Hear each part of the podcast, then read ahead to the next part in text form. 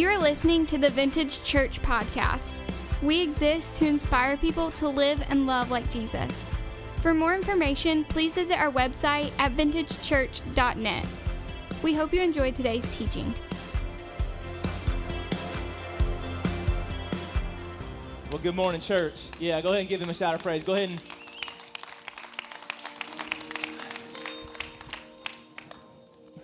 It's good to be a part of the church family, amen. I mean, I know that like our church is growing, and it's not always easy to know everybody. And when I mean growing, like uh, we had three babies born this week, like within like 48 hours of each other. Um, and uh, there's there's one uh, I, I, saw uh, Sam Wood this morning. I like, and the lone wolf remains. Like she's and she's like, why not me? You know what I mean? Um, so man, it's just awesome to see uh, how God grows the church in all kinds of ways. Um, so we're glad that you're here. Uh, my name's Matt, and I get the pleasure of being one of the pastors here at Vintage. And if today's your first Sunday with us, welcome. We hope that you'll find a home here. Welcome to part two of our Christmas series uh, called Christmas at Vintage. Next weekend, we will conclude this series, and it's going to be a little bit different schedule, maybe than you're used to. We're going to take what we normally do on Sunday mornings and put it on Friday night. And so next Friday night at 5:30 and 7:30 we'll have two identical experiences. The same thing we typically offer on Sunday mornings. We're just going to move it to Friday night. Uh, and the reason why is because we every year about this time we kind of take a Sunday off just to kind of love on our volunteers. Just to, it takes over 100 people to make every weekend happen here at Vintage. And so as a thank you, and we realize that like probably next Saturday, you're, you're going to be busy. There's a lot going on and that kind of stuff. So we've moved our services to Friday night, 5.30 and 7.30. And I want you to know we're going to be baptizing in both services. So if that's your next step, if God has been calling you to do that, go on our website, go through the app, and go ahead and sign up. We are hoping to baptize dozens of people next Friday night and just have one heck of an awesome Friday Christmas celebration. Amen, church?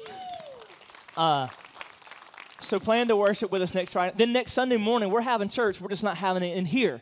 We have already recorded an online experience where Sunday morning you can get up in your reindeer slippers and your Santa Claus pajamas, get you a cup of coffee, and just sit there with your family and worship together as a family in your living room. Or I know there's some life groups that are going to get together, hang out that day, um, but there'll be some worship on that. And I've already recorded a cool video teaching. I hope that it will minister to your heart.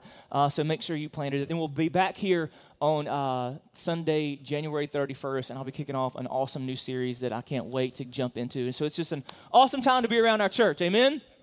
But last week, as we started this series, we made a decision to slow down and to see through. And I said uh, that in first service, and people were like, I, like you could just tell when I said I made a decision to slow down. I even asked, how hard has it been to slow down this week? Hard. Amen. Somebody, come on. Wow. Amen. Somebody. Thank you. All right, there we go. Uh, it's hard to slow down. And, and, and again, I know we, we talked last week. We're not talking about like you can't do you can't get rid of the busyness, right? We're busy. Everybody's busy. And it's not that you're going to be able to stop the busyness, but busy is an issue of, of schedule. Hurried is a position of spirit. And we talked about, yeah, we can't control the busy. We're going to be busy, but we don't, we don't have to be in a hurry because we all, it seems like our calendars so full. And the problem is when you're in a hurry, you're never present. How often are we in? The, you're in one meeting and you're thinking about the meeting that you have to go to when that meeting's over, and then the meeting after that when that meeting's over, and then all the other things you got to do and you just you're just not present. And nobody gets the best of you. They just kind of get the rest of you. And it's just it's just not a good thing. So we're going to slow down and then we're going to see through. We're going to slow down and see through. Just see through all the distractions all the things that clutter up this time of year and drown out the true meaning of this season that we're going to have to be like the shepherds. We looked at that story of, that Luke records of the announcement of Jesus' birth when the angels come and glory to God in the highest, peace on earth to men, all these kind of things. And unto you today a, a Savior is born in the town of Bethlehem. And the shepherds said, Let us go and see this thing that has come to pass. Like they, did, they had to make the conscious decision to go, to leave where they were and go and see it. And I'm inviting you to, to go and see. Like you probably can't see the true meaning of this season maybe from where you are, because where you are may be a place of frustration or bitterness or anger or hurried or something that's causing you not to be able to see the true beauty of this season. And I know there are so many people now, like there's the, there's the, there's the Christmas freaks. Stroke of midnight on December 31st, your tree was up. Pumpkins and Santa Claus, you just swap them out. But then there's people that just kind of hate it. And I understand it because it's gotten so crazy and it's gotten so commercialized and it's gotten so cluttered up that you can't really see its true meaning and the true beauty of what God has, has done in the form of sending Jesus in the world. It gets drowned out, amen? It just gets pushed to the side. And so we're going to have to make the conscious decision to see through all that and find it. And I invited you to turn your eyes to this iconic symbol of a Christmas tree. And I hope that after last week that you, you never see a Christmas tree the same again. Because this, this is maybe the most iconic, the most prevalent symbol of Christmas. How many of you have Christmas trees in your house? Every, you have Christmas, like in first service, like 17 people didn't raise their hand. I thought, y'all Mormon or something? I don't understand. Why are y'all here? Like well, this is like we, we almost all have one of these in our house. And, and it's just become this kind of traditional thing that we just throw up. And we don't really see the meaning. But I talked about how man, a tree is actually a great reminder of the beauty of what's happening here. Because in a tree, you can see why he came and what he did, all in one symbol. In a tree, you can see why he came. Because it was from the fruit of a tree that caused sin to enter the world that made it necessary for Jesus to enter this world. We went back to Genesis where Adam and Eve had this perfect, beautiful, intimate relationship with God, and everything was great, and everything was as God intended to. But God gave them one rule do not eat of this one specific the tree, the tree of the knowledge of, the, of good and evil. That from that one tree, do not eat its fruit, and they allowed themselves to be deceived. And the moment they made that decision and ate the fruit from that first tree, sin entered the world and everything was broken. And that's why Jesus had to come. But also in a tree, not only do you see why he came, you see what he did. Because it was on a tree where he bore our sins, and by his stripes we have been healed. Amen. That Jesus hung on a tree in order to deal with the ramifications of the actions of Adam and Eve in the garden from that first tree. And so when you see a tree, you see why he came and what he did. And I hope that throughout the season, as you look at that tree, like that's been a reminder for you this week that Jesus came because sin entered the world and it broke things, but Jesus came to make things right. And today, I just want us to turn our eyes to a tree again. Because you know, when you really look at it, it's just a big old dead plant. Come on. I mean, the reality is that we, we take a plant, we kill it, and we put it in our living room. And this tree, and, some of you, and we, I intentionally, like the guys asked me, do you want it decorated and all that kind of stuff? No, because I wanted you to see. I mean, and I think they're even they're even pretty when, when they're not decorated, right? I mean, there's something, there's a beauty to them as we, and even, are you like me, when you see this type of tree, you just, you call it a Christmas tree? Like, it can be in the woods. What kind of tree is that? Christmas. And I don't know, I mean, like, there's some very specific term, but there's something beauty, there's some beauty about there's something beautiful about this tree. But the reality is, the more that you look at it, it's just a big dead plant. And actually, if you walked around this tree, you can already see that it is dying. I noticed this morning right here, it's already beginning to brown and, and, and it's, it's already beginning to kind of wither and fall apart. And no matter how pretty you dress it up, it's dead. I mean, you can come in and, and you can do whatever it is you do. You can string it with lights. Colored light people in the room? No, no white light people in the room? Both in the room, chasing and playing music in the room. I don't know. It's all kind. Okay, here's the. You can you can you can put all the lights on it, and you can pretty up, and then you can go to the top, and you can put like star people, bow people, angel people. See, everybody's. I'm not too sure about you bow people. Y'all weird. Um, but I mean, and you can, and you and you can get those sentimental ornaments out of the box that you've had, baby's first Christmas, and the things that they made when they were in kindergarten that are crumbling and falling apart. And you, you can, no, no matter how much you decorate it, the reality is, it's dead. And you can spend hours stringing lights and putting on ornaments, but the reality is, no matter how beautiful you make it, when you strip all that away, it's still dead. You know why? it's been separated from its source. The reality is, it's been separated from its source, the source that gave it life, the source that it needed to actually sustain and last and have real life. It has been separated from that source. You follow me? Say amen. See, the moment somebody took the tool of a saw and separated that trunk from the source and its roots where it needed to have nutrients and to, and to get all the things that it needed to stay alive. The moment it was separated from the source, all, for all intents and purposes, it was dead. And you can decorate it and it can still have signs of life. And from a distance, it looks like this beautiful, put together, well maintained, awesome thing. But underneath all those layers is still just a dead plant. Do you see the do you see the things that we have in common with the Christmas tree? See, some of us, we spend our whole lives putting on decoration.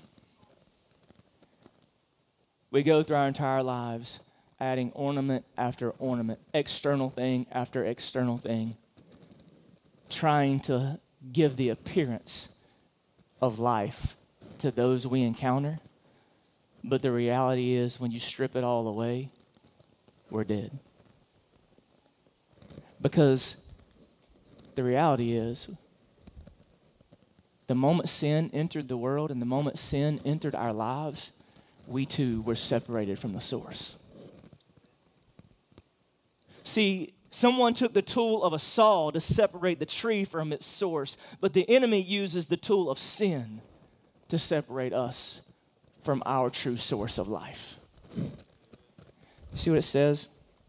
Isaiah 59 2. But your iniquities have separated you from God. Your sins have hidden his face from you so that he will not hear. So we we like the Christmas tree like we can we can get all decorated up. We can put on all the external things that we can possibly think of. We can buy into all the things that world, the world and culture has to offer to make us look all pretty and shiny. And from the outside, people can look at us and think we have it all together, think everything's great, and think we're doing well. But since we have been separated from our one and only true source of life, it's all just decoration. And I just want to say to you this Christmas don't be deceived by the decorations. Don't be deceived by the decorations. See, the decorations are deceiving. Like you can walk in and see the tree in its stand with water in its base, twinkling with lights, full of ornaments. And you can be deceived and start to believe that it's really alive when actually it's dead. Because see, there's no, there's no external modification that will give it the internal fulfillment that it desperately desires. Come on, you with me, church? There's, there's no amount of ornaments, or, no, or no, no matter how beautiful and pretty it is, it's still, you can't erase the reality that it's dead because it's still separated from its source. And see, that's what that's the thing about sin. That's the thing about the enemy that we have. All he can offer is external decoration. And some of us have bought into that. And we've allowed it to get the best of us. And we have walked around, and, and, and from the, if, if people didn't know any better, those, the people we work with, the people that we're gonna see next week, for that one or two times a year that we see them in our family, although we're broken and we're depressed and we're hurting and we know it, we can put on such a great, fabulous front, can't we? And everybody that sees us can see all the pretty lights and think we have it together when really inside we're dying. And the only way that you can change that is through Jesus. But you got to stop letting yourself be deceived by the decorations. Because, see, the enemy didn't stop in the garden, he continues to come at us and offer us things that we think will make us feel better. He did it to Jesus. Do you remember? Go to, go to Matthew chapter 4. Matthew chapter 4. See, we see the enemy try his tactics on Jesus, try to offer him some ornaments to decorate his life. But Jesus knew better. Jesus saw through it. He realized that they were just external things. But the same kind of approach, the same tactics that, that the enemy comes at Jesus with, he still comes at us with. Check it out Matthew chapter 4, pick up with verse 1. It says, Then Jesus was led by the Spirit into the wilderness to be tempted by the devil. After fasting 40 days and 40 nights, he was hungry. The tempter came to him and said, If you are the Son of God, tell these stones to become bread. Jesus answered, It is written, Man shall not live on bread alone, but on every word that comes from the mouth of God. Write down the word appetite. You see, the first one of the first things that the enemy is going to prey on is your appetite. I don't think it's by accident that the first thing that the enemy comes at Jesus with is the temptation to turn stones into bread. Did you notice that? Jesus had just spent 40 days fasting. Some of y'all missed breakfast and your neighbor can hear your stomach growling.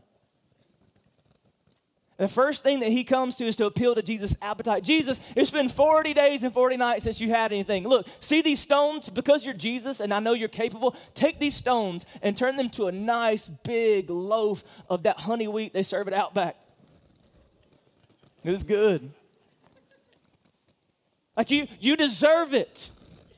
He preys on that appetite that is very, very real and very, very prevalent but Jesus saw through it. See, the, the, we all have appetites. They're justified, they're real. To pretend as if they're not would be a big mistake on our part. Come on. We all have needs that we desperately want to be fulfilled. And can I just go and say, there's, there's nothing wrong with those needs. We all have, we have, we have a need for love. We have a need for gratification. We have a need for, we, we, like, those needs are very, very real. Those appetites that are in us are very real. But Jesus knew something that we don't always know that fulfilling a legitimate need in a disobedient way will never work. Filling a legitimate need in a disobedient way will always leave you wanting more. That's why, you know, when, you have that that appetite for greed, that appetite for lust, those appetites. When, when, when you know, when you feel like that need is there and that need is very real and you can't ignore it, and you get the opportunity to satisfy that need in an inappropriate way, the enemy's always trying to lure you with something that will try to fulfill a need that you legitimately have. But if you do it in a disobedient way, it's, it's not going to last. Like,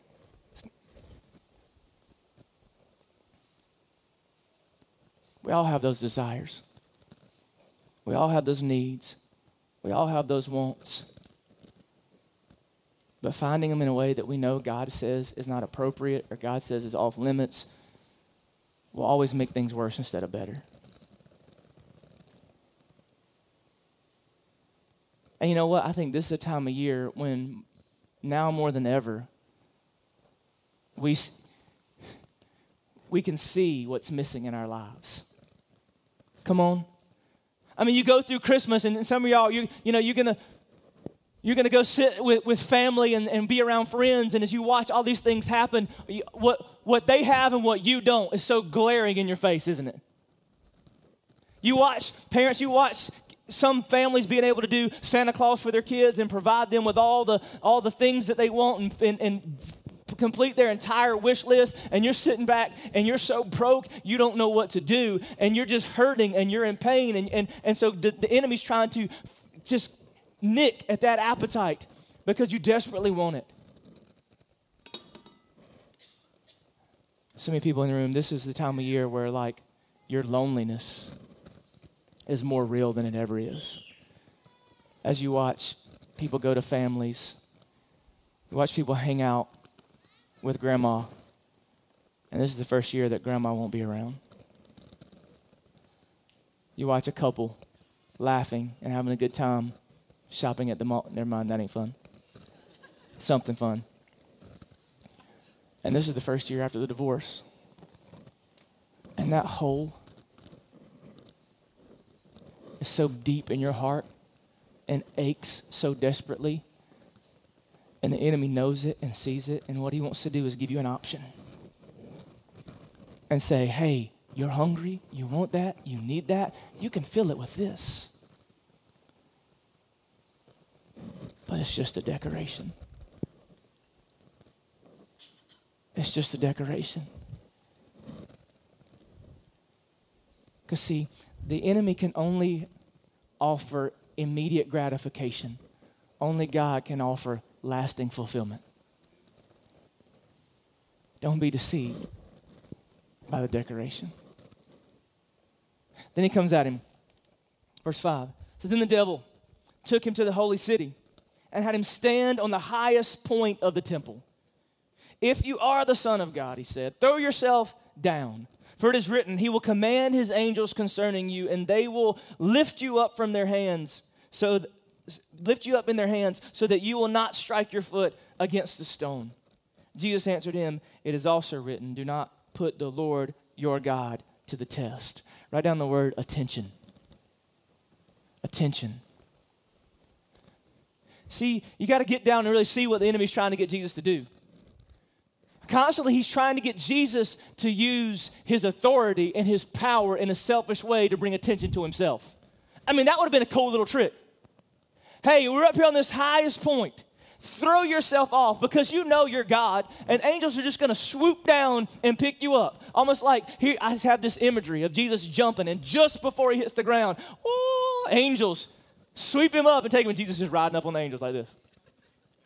And everybody's applauding and thinking, Yay, Jesus, he's, he's awesome. The enemy kind of lures that toward that, that, that need for attention. Or maybe you could write down in parentheses applause. That, hey, you're God, throw yourself off. Show these people all the cool tricks you can do. Get their attention, get their applause, get their approval. Because some of us are convinced that, like, that's what we need to feel alive. And there's some of us that have been living for the approval of others for so long, we don't know how to live any different. We've spent our whole lives trying to please and appease somebody. Your whole life, you wanted to make mama proud. And everything you've ever done is so that she would smile and say, Good job. And so you took that into your marriage, and now Everything you do is just to get them to approve of you and then took it into your job. And so, like, it's a never ending circle, and you're living for the approval and the applause of other people. And you so desperately need them to say, Good job, good job, good job. And you're just driven by that need to be at the center of attention and get the applause and approval of others so that you'll feel valuable and wanted and needed. But you know what? It's just decoration. It'll never be enough. Because, see, it, if you live for their compliments, you'll die from their criticism. If you live for their compliments, you'll die from their criticism. In the moment you don't feel like you've lived up, you feel like you have to jump through another hoop and another hoop and another hoop and another hoop. See, he was trying to appeal to that sense, that need, that desire for attention that we, that we all have. But until you allow yourself and your identity to be, to be rooted in your Heavenly Father, you're going to be chasing something you'll never catch. Because it's just decoration. There's one more thing that the enemy tries to lure Jesus with. Look at verse 8, Matthew chapter 4. It says, Again, the devil took him to a very high mountain and showed him all the kingdoms of the world in their splendor. All this I will give you if you will bow down and worship me.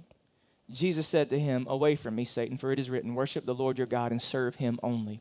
Then the devil left him, and angels came and attended him. Write down the word authority. He says, Jesus, see all this stuff, all this world, everything that you see, I'll give you complete authority. I'll give you control. And for some of us, that's the star on top of the tree. that you know what? I could my life would be great. My life could be whole. My life could be fulfilled if i could just get everything under control. You ever said to yourself if i was the one in charge this world would be a lot better place. But you ain't even charged your house. Authority See, we, we think that, you know what, if, if, if we were the ones in control. See, the, the enemy's always tried to convince you that you are your best God. See, the enemy doesn't want to be your God because he know he can't be. He wants you to be your God because that's what he thought. He thought he could be his own God. And he wants you to, get, to be your own God, for you to be in control of your life. You, you don't need God's word. You don't need God's people. You be your supreme authority. If it feel good, feels good to you, you do it. If it's what you want to do, you do it. You need to make you happy. It's about you. But once again, it's merely a decoration. Because we've all tried it, haven't we? We've all tried to be in charge.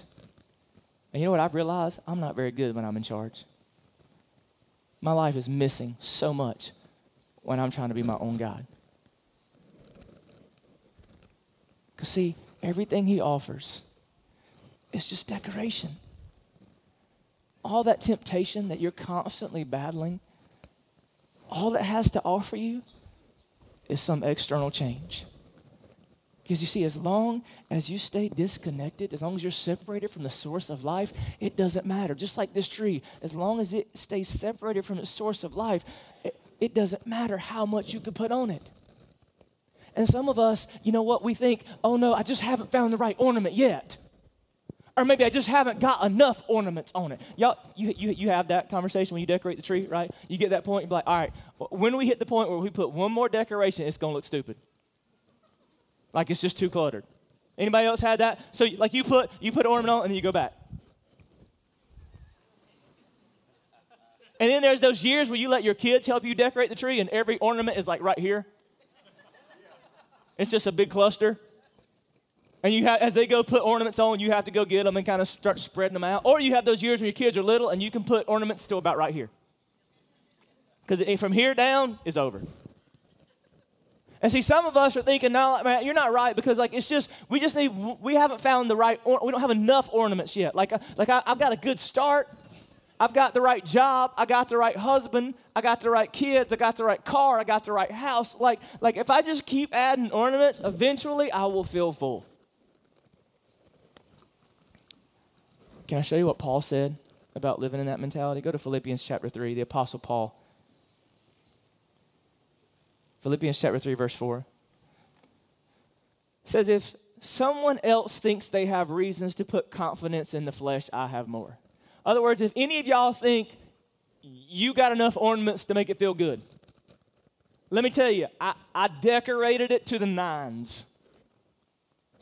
And then he walks through his list of ornaments. Verse 5 circumcised on the eighth day of the people of Israel, of the tribe of Benjamin, a Hebrew of Hebrews, in regard to the law, a Pharisee, as for zeal, persecuting the church, as for righteousness based on the law, faultless. In other words, Paul said, I, I lived this life where I was as decorated as one can be decorated. If it was a fancy ornament, it was hanging in my life. But what I want, so, so whatever you think you've accomplished, whatever think you, you think you've done that will give you the thing you're looking for, like I did it all. But look what he says in verse 7 But whatever were gains to me, I now consider loss for the sake of Christ. What's more, I consider everything a loss because of the surpassing worth of knowing Christ Jesus my Lord, for whose sake I've lost all things. But I consider them garbage, that I may gain Christ and be found in him having not having a righteousness of my own that comes from the law, but that which comes through faith in Christ, the righteousness that comes from God on the basis of faith. I want to know Christ. Yes, to know the power of his resurrection and participation in his sufferings, becoming like him in his death, and somehow attaining to the resurrection from the dead. Paul, he says, Look, y'all, like I've done it. Like my life was as decorated as it could be. But I realized that all those decorations were just nothing. Because the whole time I was separated from the source. And it doesn't matter how many ornaments you try to hang in your life. The reality is, if you're still separated from the source, you're dying. You will never have life. You will never be fulfilled. You will never be full. The biggest difference, though, between us and the tree is there's no saving this guy. He's done. He's separated, and no matter how, no matter what we do, death is imminent. See, once once this tree is separated, there's there's there's no fixing it. But that's not the case with us. See, sin separated you from the source, but when God sent Jesus and he died on a cross and paid your debt, he made it possible for you to be restored. Come on, church. This tree is going to have to stay this way. You don't have to. Colossians chapter 1, verse 21 says, Once you were alienated from God, separated, separated from your source, once you were cut off and were enemies in your minds because of your evil behavior. Verse 22, but now, but now, he has reconciled you by Christ's physical body through death to present you holy in his sight, without blemish and free from accusation. Would you bow your heads, close your eyes with me? See, this tree is separated from the source and there's no going back. But that, that doesn't have to be the case with you. Because of Jesus, because of what he's done, because of what he came to do, you can be restored. You were separated, you can be reconnected, you can be redeemed. God can fix what sin broke.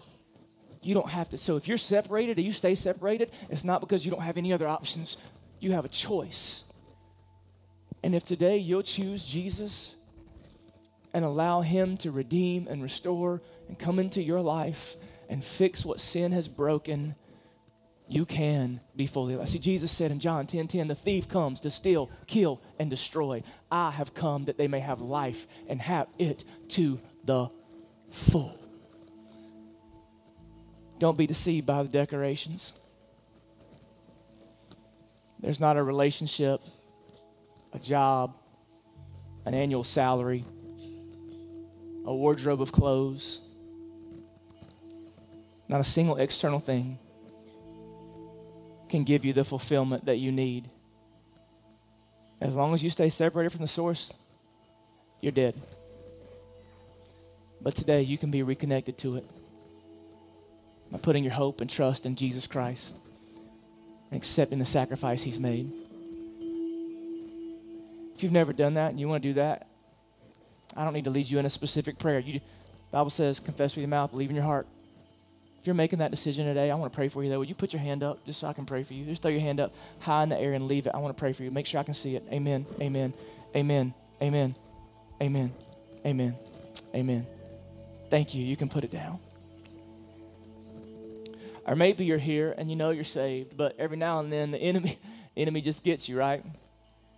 You get deceived by the decorations. You start trying to find life and find hope and find joy in something else. You start buying into those lies and you start letting those appetites be kind of get the best of you. You start living for that applause and that attention, and, and you start to kind of be in control. And you say, Matt, pray for me, man, because I'm, I'm battling the temptation to buy into the decoration. And I just need strength. If you, would you just put your hand up? I want to pray for you as well. Amen. Amen. Amen. Amen. Amen. Thank you. You can put them down. Father, today we worship you because you alone are worthy of worship. And God, we are so grateful that we don't have to stay separated, that you offer us more. That, God, we have the opportunity because of Christmas, because of the reality that God became a man, paid our debt, made things right, took our punishment, that we can be reconnected to a relationship with you.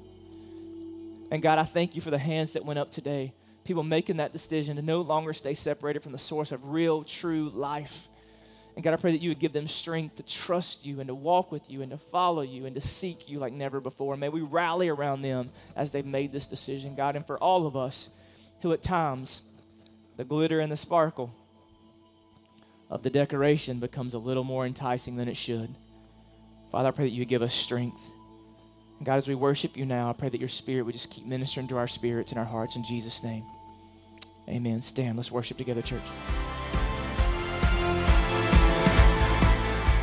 Thanks for listening to the Vintage Church podcast. For more information, please visit our website at vintagechurch.net.